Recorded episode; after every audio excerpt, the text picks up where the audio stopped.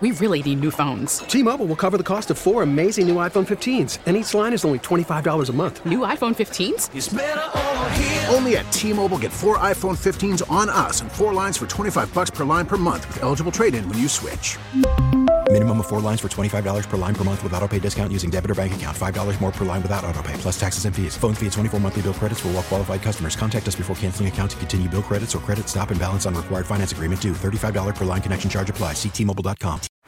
Baseball is in full swing. NBA playoffs are heating up, and your NFL team is gearing up for training camp. Listen to the latest on the teams you love here on the Audacy app. The biggest sports radio stations in the country, providing unrivaled local coverage of their teams, all in one place. Exclusive interviews with players, coaches, and team executives, streaming live and always available on demand. Stay in the know with your favorite teams right here on the Audacy app. This is a KDKA radio time capsule.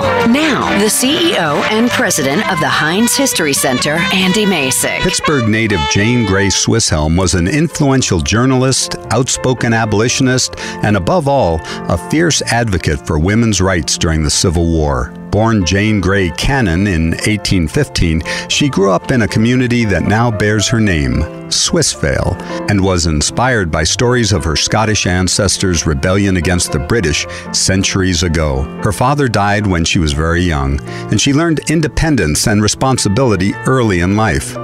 She married James Swisshelm at age 21 and moved to Louisville, Kentucky, where she saw firsthand the plight of slaves in the South. Shocked at what she saw, Swisshelm returned to Pittsburgh and began to write stories and poems for Neal's Saturday Gazette, the Dollar newspaper, and the Spirit of Liberty under the pen name Jenny Deans. Outspoken and defiant, Swisshelm believed that no American should be deprived of their right to liberty, regardless of skin color or gender. She took particular issue with personal property ownership, a power which was by law transferred to a woman's husband upon marriage. Against her husband's wishes, Swisshelm launched a campaign to fight for women's rights to own property. The debate spurred the proposed Pennsylvania Married Woman's Property Law in 1848, which was eventually rejected by the state Supreme Court.